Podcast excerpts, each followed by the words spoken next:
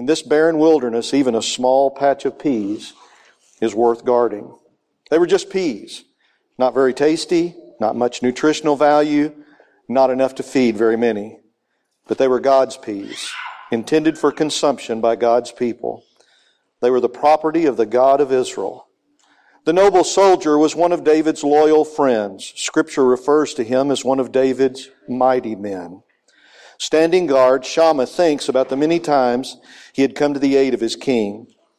The bloody horror of battle giving way to shouts of victory as he and his companions celebrated as warriors do. But this day he isn't headed out to fight a mighty battle. He serves a small assignment, guarding a small pea patch. But Shammah determined he would give his all to fulfill his simple responsibility for that day. A snap twig and the scree of loose shale under an approaching sandal commands his full attention. All of his battle hardened senses immediately rise to high alert. His keen eyesight picks up a slight movement in the tree line about a hundred paces below him and to his right. He remains perfectly still, hardly breathing ready for anything, fearing nothing. He silently lifts a prayer to Jehovah, Lord of hosts, asking for strength to serve him in the danger he senses is coming. As he asks God to grant him victory for his glory, he spots stealthily advancing enemies. From his vantage point, Shammah sees a large band of Philistine soldiers approaching. They're coming for his patch of lentils. Shammah sounds the alarm, but rather than preparing for battle, his men all run for their lives. They take off, go AWOL in the face of this fierce horde. The realization makes his knees weak. He has two choices quietly slip away or stay and stand his ground. Do his duty and fight, defending God's pea patch alone. He chooses the latter. Shammah knows the implications of that choice. It could be the last decision he would ever make. If it has to be the will of his God, he resolves to do with honor. He will stand, fight, suffer, bleed, and die if called upon to do so. But he will not desert his post, abdicate his responsibility, or flinch in the face of fierce adversity. He will keep to his assignment, and he will fight for God's glory. When he stands exposing his position to the enemy, there is no turning back, no fighting from the periphery or taking puny pot shots with a sling. This courageous warrior runs to meet his adversaries in deadly combat. Standing in the middle of the pea patch, this solitary man takes on all comers, defending God's lentils and God's honor. One by one, the enemy goes down into the blade of his sword. When the last Philistine falls, Shammah also falls to his knees, bloody, bruised, and exhausted, worshiping the God of Israel, the God who hears the humble prayers of weary, lonely soldiers. When a detachment of Israel's finest charge over the ridge, the battle scene shocks them. One man standing alone in the peas, surrounded by a troop of once mighty Philistines, now, now all fallen corpses. One lone man determined to fight for his transcendent cause, God's glory above all else. Shammah's heroic victory became legendary among Israel's fighting men. His strength, resolve, faith, and commitment to seeing his responsibility through to the end encouraged generations of young men to take their stand in battle, even when alone and outnumbered. Shammah is a witness to the grace of God given to a man who decides he will not run or flee, but remains at his post, whatever the cost to him personally. Take your Bibles and open them this morning to 2 Samuel, where we read just this brief description of the man that I took the liberty to add some details to the story. We don't know exactly how it transpired. One day we'll find out in heaven. There's not much in scripture about this man, Shammah, but in 2 Samuel chapter 23 and verse 11, we read these simple words, an account of his heroism. And next to him was Shammah, the son of Agee, the Hararite. The Philistines gathered together at Lehi, where there was a plot of ground full of lentils, much like our modern day soybeans. and the men fled from the Philistines. But he, Shammah, took his stand in the midst of the plot and defended it and struck down the Philistines, and the Lord worked a great victory. Just a small patch of peas. God's peas. One man decided to stay and to fight. Was that worth risking everything? Was that worth the possibility of losing his life? Just a small plot of soybeans? It was a common tactic in Old Testament times when an invading enemy went into the territory that they were seeking to conquer. One of their strategies was to completely destroy all the crops, all the livestock, all the animals. This demoralized and struck fear and terror, and it took away the future and the hope of those that the enemy was advancing against. The Philistines were experts at these kind of terroristic tactics. Shammah was a great warrior and one of David's finest men. On this day, he was given this very small and seemingly insignificant assignment. The account is one that, that I wrote. And although it's, it's fictional, we don't know exactly what took place. I think it's very probable that there was something very much like that that took place on that day. The Bible doesn't give us a lot of detail. But it does say that there was a patch of peas and there was one man that didn't flee, and he dared to stand and to fight even to the death for that little insignificant plot of ground that was producing those few peas. You may feel like that you're in a very insignificant place in your life, that your life doesn't matter very much at all. For every believer, you need to understand this. Your God has saved you not only for a very important purpose, but a purpose that is eternal in nature. You're not an accident. You were not chosen by the Heavenly Father just at random. You were selected. You were drawn to Him. You were given grace to trust Him, to repent of your sins. And you've been given the strength to call upon the Lord's name. Everything that has been done in your life that is eternal in nature and value has been done by God and by God alone. It's not accidental that you're a part of the family of God, if indeed you are a child of God. So even though your life may seem insignificant, even though it may seem like there's not much going on that could matter very much at all in your life, if you are a child of God, God has eternal purposes in His mind of perfect wisdom that He desires to work through your life. Now, if you're not a child of God, life is just pretty much worthless. It's pretty much empty. You have highs, you have lows, you have good days, you have bad days, but nothing really makes any sense. You're just kind of being drug along down the current of life. Whichever way life takes you, you just kind of bounce along with it. And it seems like there is no purpose, there is no rhyme, there's no reason. And the reason why it seems that way is because that's true if you're not a child of God. But if you are a child of God, your life does matter, or God would not have saved you. God has perfect wisdom in choosing you as His son or His daughter. Your life has significance and value even if it seems like you're just in a very small pea patch that nobody knows about and doesn't matter at all. It does matter. Every believer is in a battle, but especially men are called to be warriors. All of us as children of God face spiritual opposition and a spiritual enemy. And we're engaged in spiritual battle whether we realize it or not. But for those of you who are men, for those of you who are husbands, and those of you who are fathers or grandfathers, for those of you who stand as a single man and you, you desire to live for the honor and glory of God, life is going to be a battle. It's going to be difficult. There are going to be hard choices to make. There are going to be times when discouragement and loneliness and doubt will, will just overrun your heart.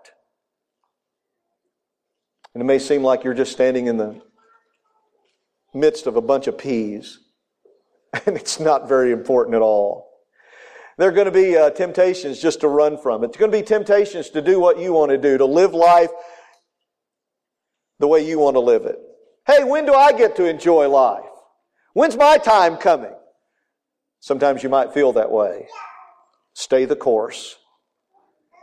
To be a man means to choose to do what's difficult, to do what sometimes cuts against the grain of what everybody else is doing. To be a father and to be a husband that brings honor and glory to God is perhaps the most difficult assignment of all. not taking anything away from motherhood. Motherhood has its own unique challenges of which I can only attest to as an observer. I don't know. But I know that motherhood is very, very difficult. But to be the man that God desires for you to be, if you're a follower of Christ, is something that none of us can accomplish on our own strength. It's a job that is far beyond any of us. It's a pea patch that God has placed you in where sometimes you think, man, is this all there is to life? Isn't there so much more?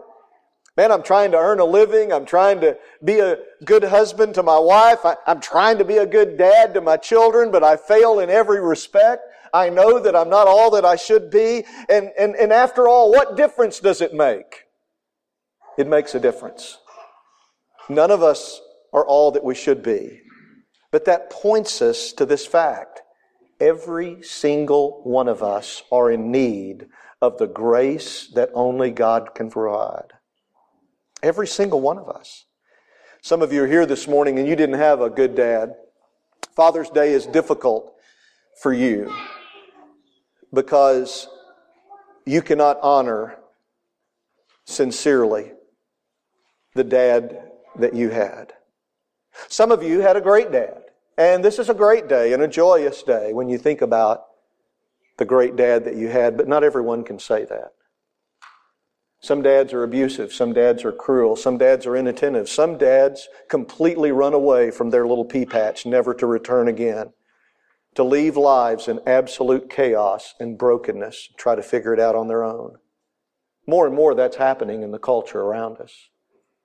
It's one of the reasons, one of the primary reasons I believe that we're seeing the total degrading of our culture. It's because dads have completely abdicated their responsibility. Why? It's tough. It takes hard work. It takes selflessness. Living not for yourself, but living for the sake of others. And if you're not a follower of Christ, that's almost impossible to do.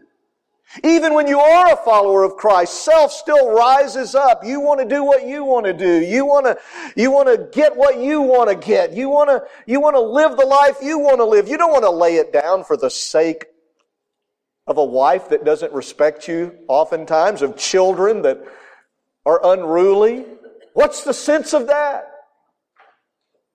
You can tell what kind of a man a husband or a father is when they're going through the worst, absolute worst of times in their family, they still stand strong.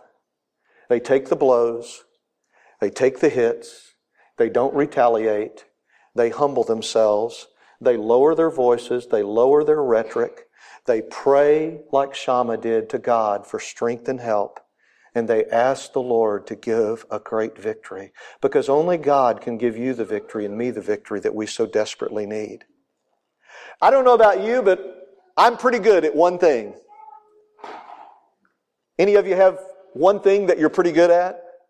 Some of you ladies have the gift of shopping. You may think, well, I'm pretty good at shopping. I think I can do that pretty well. Or it may be something else. Some of you uh, ladies may be good at the finances. You may do the finances of the household. Or uh, some of you men, you may think, well, I, I think I'm a, I think I'm a pretty good provider. I work hard. I'm a really hard worker. All of those are good things. I, you know what I think I'm best at? I think I'm best at completely, absolutely failing. I'm really good at that. Everything that I try really, really hard and I really give my best and my all and I really, really wanted to succeed, I always fail miserably. Do you know what? For me, that's a gracious reminder of my absolute, ever present need to trust the grace of God and to rely upon Him. I can't achieve victory on my own. Some of you may be able to walk through life. I mean, just skip through life. Everything you do, it just ends in wild success. And everybody's saying, what a great job you did at this. Well, you're fantastic at this. Wow, I, you, you're so talented. You're so gifted. For a lot of people who go through life that way, I think that's probably a curse. They begin to think wrongly that they can handle it all on their own and they don't need God. They don't need the strength and grace that only Christ can provide. I think it's good to be reminded. And being a husband and being a father are two areas which really remind us pretty constantly that we're not good at it on our own strength and our own wisdom. We fail. Sometimes we fail miserably.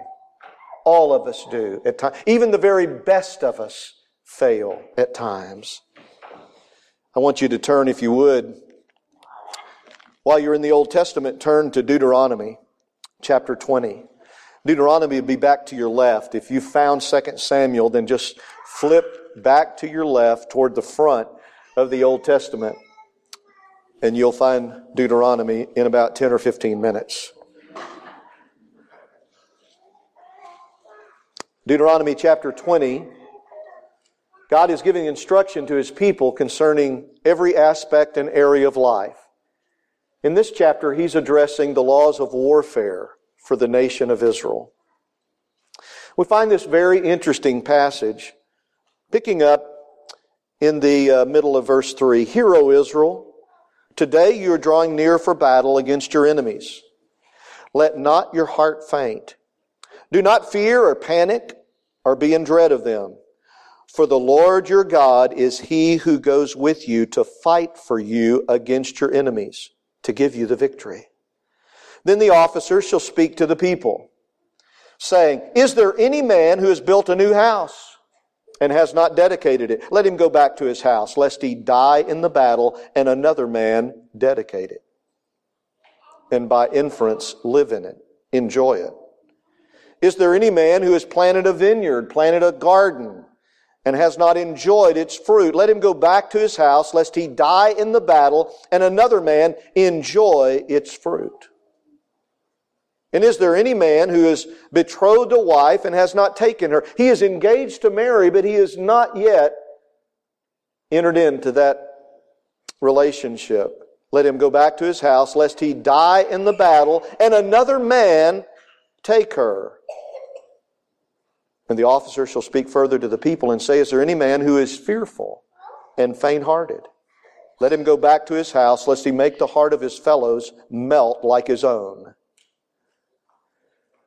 So here are four instances of those men who were about to go into battle were conscripted to serve God and serve Israel in fighting for the honor of God and for the nation of Israel. But God said, wait a minute, before you go into battle, you check and make sure if there are any men whose life fits this description.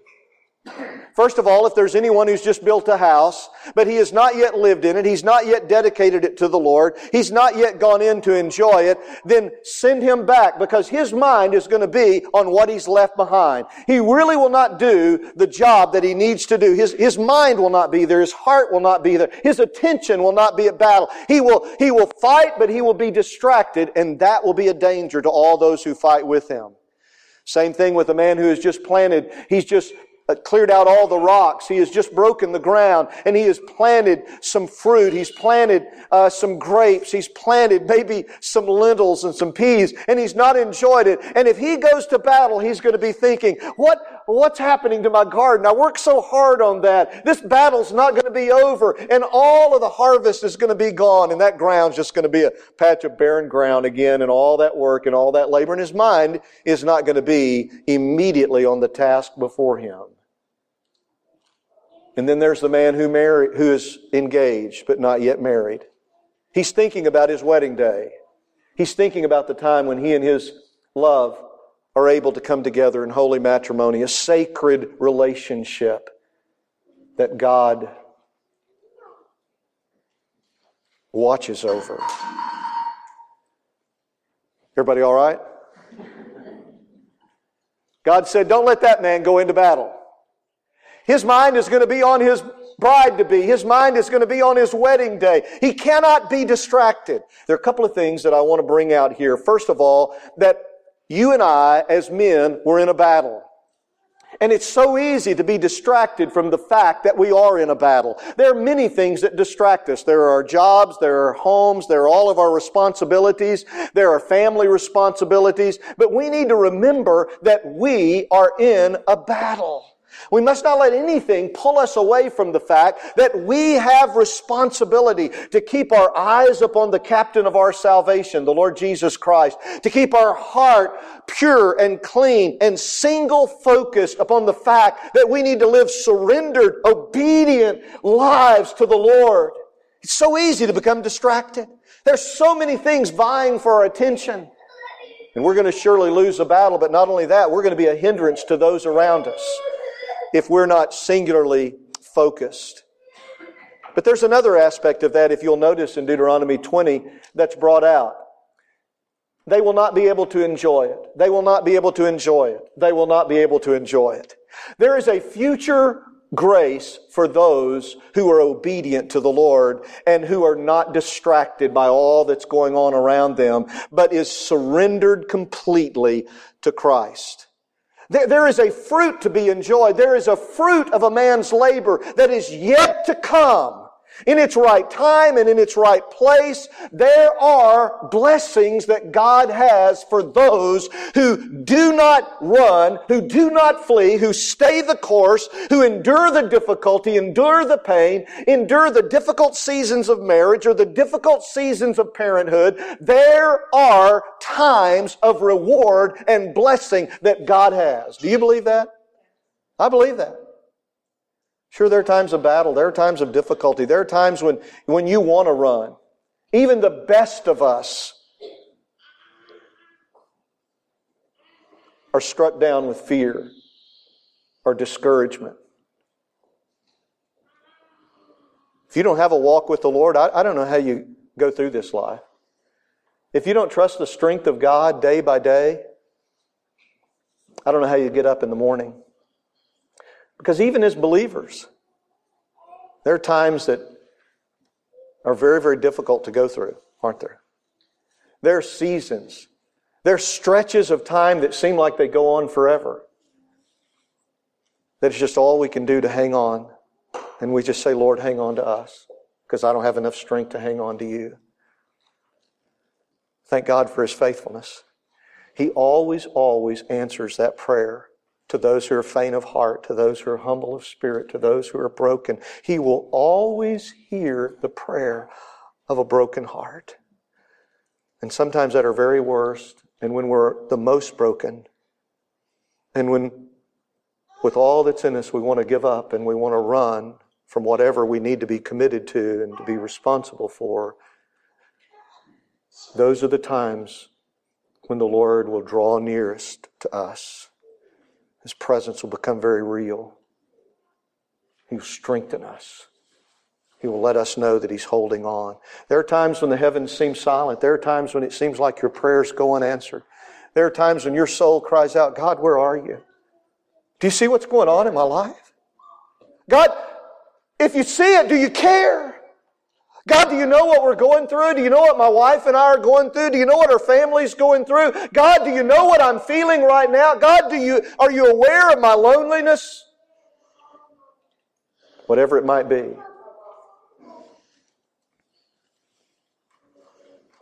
Never let the silence of heaven confuse you about the care of God. God works through our pain and He works through His silence to accomplish what could never be done in times of great joy. He strengthens, He deepens. I wish there was another way around that. I wish there was another way that God worked the work that He wants to do in you and I. But that's what God does. It's a battle. It's difficult. We want to run from battle. Battle is terrifying. I've never been in battle, actual, real battle. Some of you maybe have. Some of you have trained and prepared for battle. Know that some of you have served our country in that way. But they say that battle is just beyond description. It's, it's terrifying. You, you just try to exist for another moment. And it's just be, it defies description. There are sometimes in our lives where it's just like that. Someone asks you how you're doing, and you honestly cannot explain to them how you're doing. Even if they really wanted to know, you don't know if you could explain exactly how you feel or exactly what you're going through. Have you ever been like that? Oh, we glibly say, hey, I'm all right, how are you? But inside, we're dying. The Lord knows every moment like that in your life and in my life. And the Lord is at work. It's a battle, but God has eternal purposes.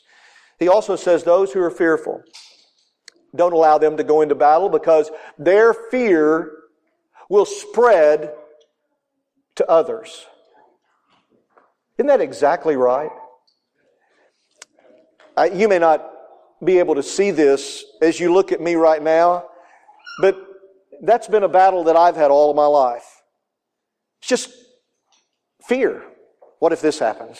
What if that happens? I'm, I guess it's partly because I'm pretty much a, a, pessimistic person, you know, glass half full, glass empty. Well, I, I, see it half empty. Kim sees it overflowing. Just, I mean, she's, so I'm so thankful the Lord put us together because she's exactly, she's just always optimistic, always full of faith. And I need her so desperately because I'm always saying, this is going to be terrible. This is never going to work. I, and even when great things are happening, I say, well, it's going to change. It's going to change.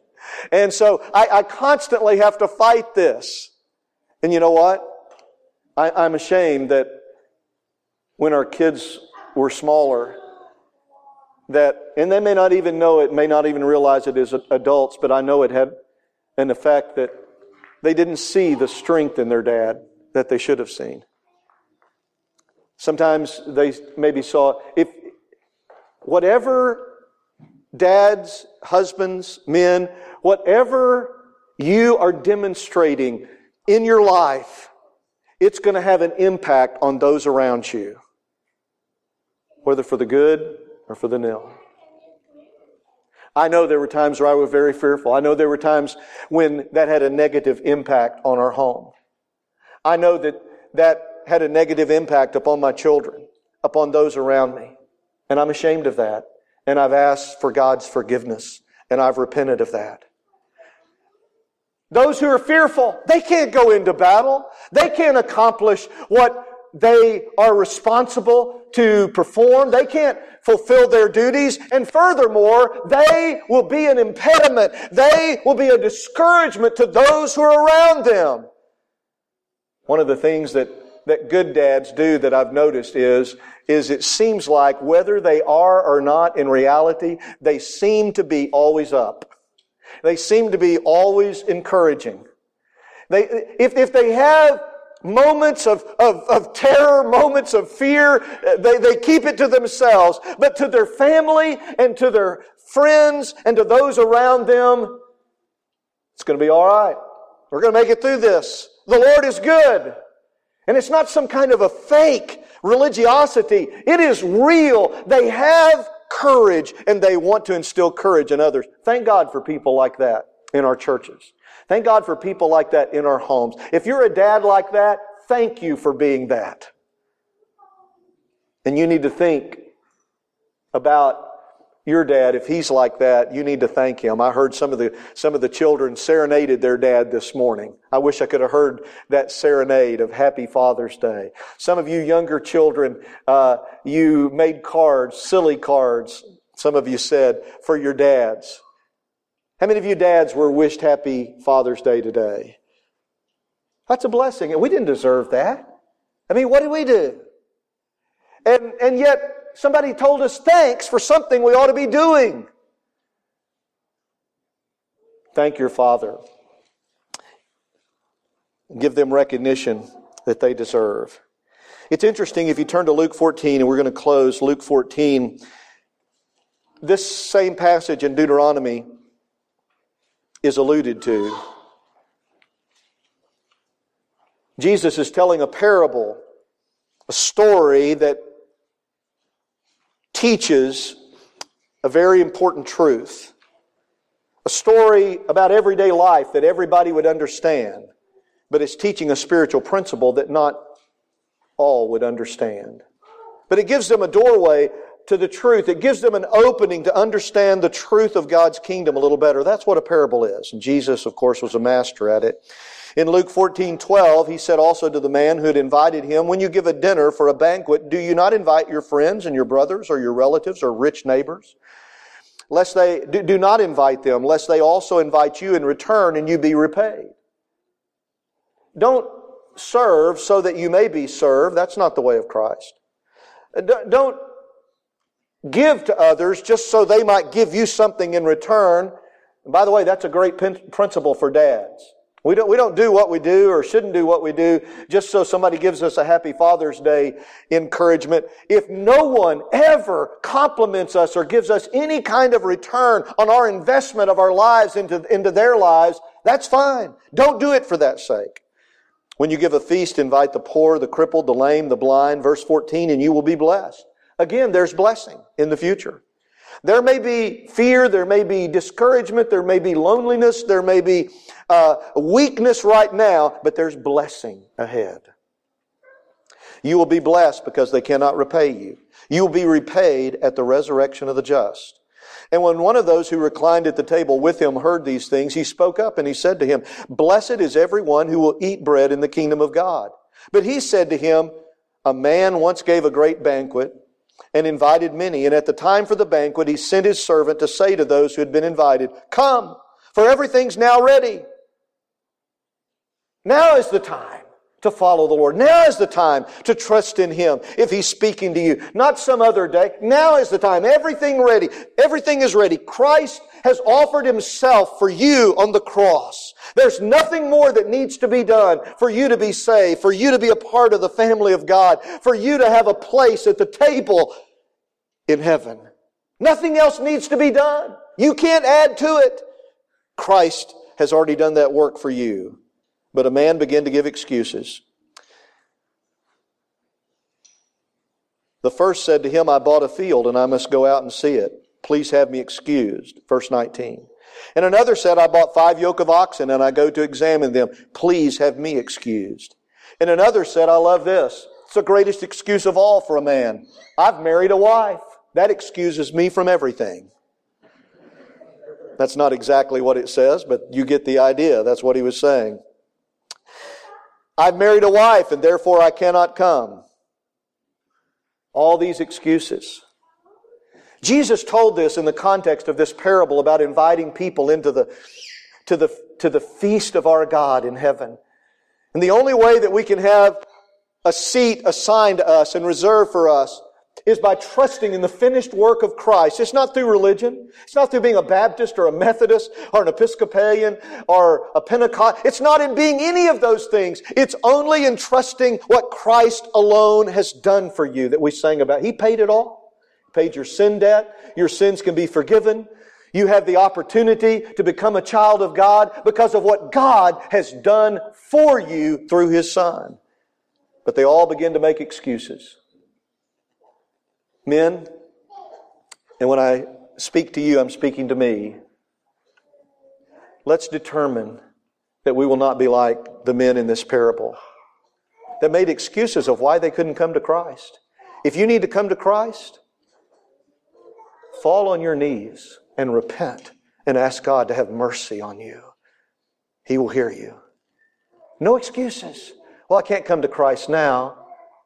I've got this in my life. I need to get this straightened out. Don't wait for a better time. Don't wait till you do something. Trust Christ now. No excuses. Men, don't beat yourself up about what a sorry husband you are or what a sorry dad you are. No more excuses. Just say, Lord, I'm coming to you. I repent. Lord, I know that I have sin in my life. Lord, I know that I need you desperately. I know that there's the sin of prayerlessness. There's the sin of not being in your word to get wisdom and strength. Lord, I don't need to just try harder and try to be better and then to make excuses for why I'm not. Lord, I need you. That's what all of us need constantly. The very last verse in the Old Testament in Malachi 6:14 it says this When the Lord returns and he was looking to the Lord Jesus coming when he comes he will turn the hearts of the fathers to the children and the hearts of the children to their fathers. One of the marks of following Christ is our hearts will be turned to Him, no excuses. One of the hearts, one of the marks of a, of a child of God is that our heart will be turned toward our Father. There is no Father that is perfect, but our Father in heaven is perfect. And I need to go to Him. You need to go to Him. You need to pray like the Lord Jesus taught us to pray. Our Father, who art in heaven, holy, set apart is your name. No excuses. It's a battle. It's difficult. It may be just a little pea patch that you're in, but it's God's pea patch. It's for God's honor. Stay the course. Don't run. Don't flinch. Look to the heavens and trust your Father. Trust your God. Let's pray.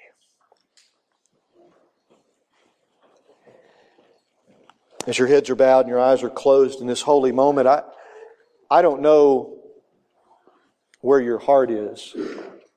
For some of you, you may have never trusted Christ. And you're just kind of biding your time right now until you, this service is ended and then you're just going about your business. I understand that. But you need to understand this. You're not here by accident. You're not here just to check off a box and then leave and go on about your life. You're here because the grace of Almighty God has brought you here for this brief moment. So He, in love and kindness and mercy, might speak to your heart with everything else stripped away. All of your activity, all your busyness, all the things that you love in life, all the things that your mind is consumed with thinking about or you're wanting to, wanting to do, all of that maybe is taken away for a moment. And God can speak. Your creator, the one who knows you best, the one who loves you most, the one who cares for you like no one else. He brought you here so he could speak to you. It's not about a man speaking. It's not about you being a part of a church. It's not about you being a certain religion. Where are you with your God? That's all that matters. That's all that matters at this moment.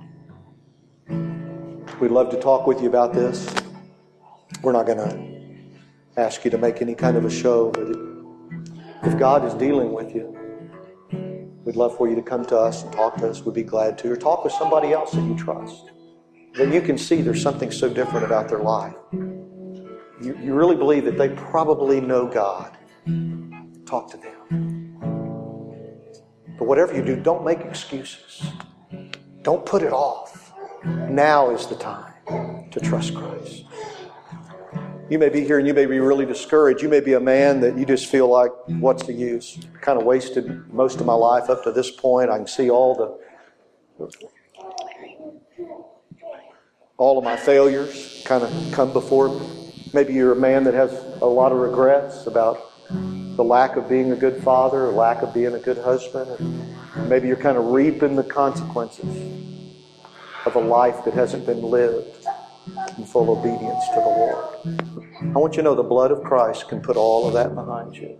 Consequences are still there, but the grace is greater than all our sin. The Lord can give blessing where there's been curse. He can give joy where there's been pain. The Lord alone can do that. But you must come to Him and humble yourself before Him. Say, Lord, I need you. Heavenly Father, you alone know our hearts. And Lord, you brought us here today. You know each one. You know each one by name. And you know each one of us. You know our thoughts. You know exactly what we're thinking right now. Some of us may be thinking, if I can just make it about five more minutes, I can get out of here. Some might be thinking, oh God, I've messed up so bad. Oh God, can you forgive me? Lord, whatever our thoughts are, you know. And Lord, you can work in our lives. You can cleanse us.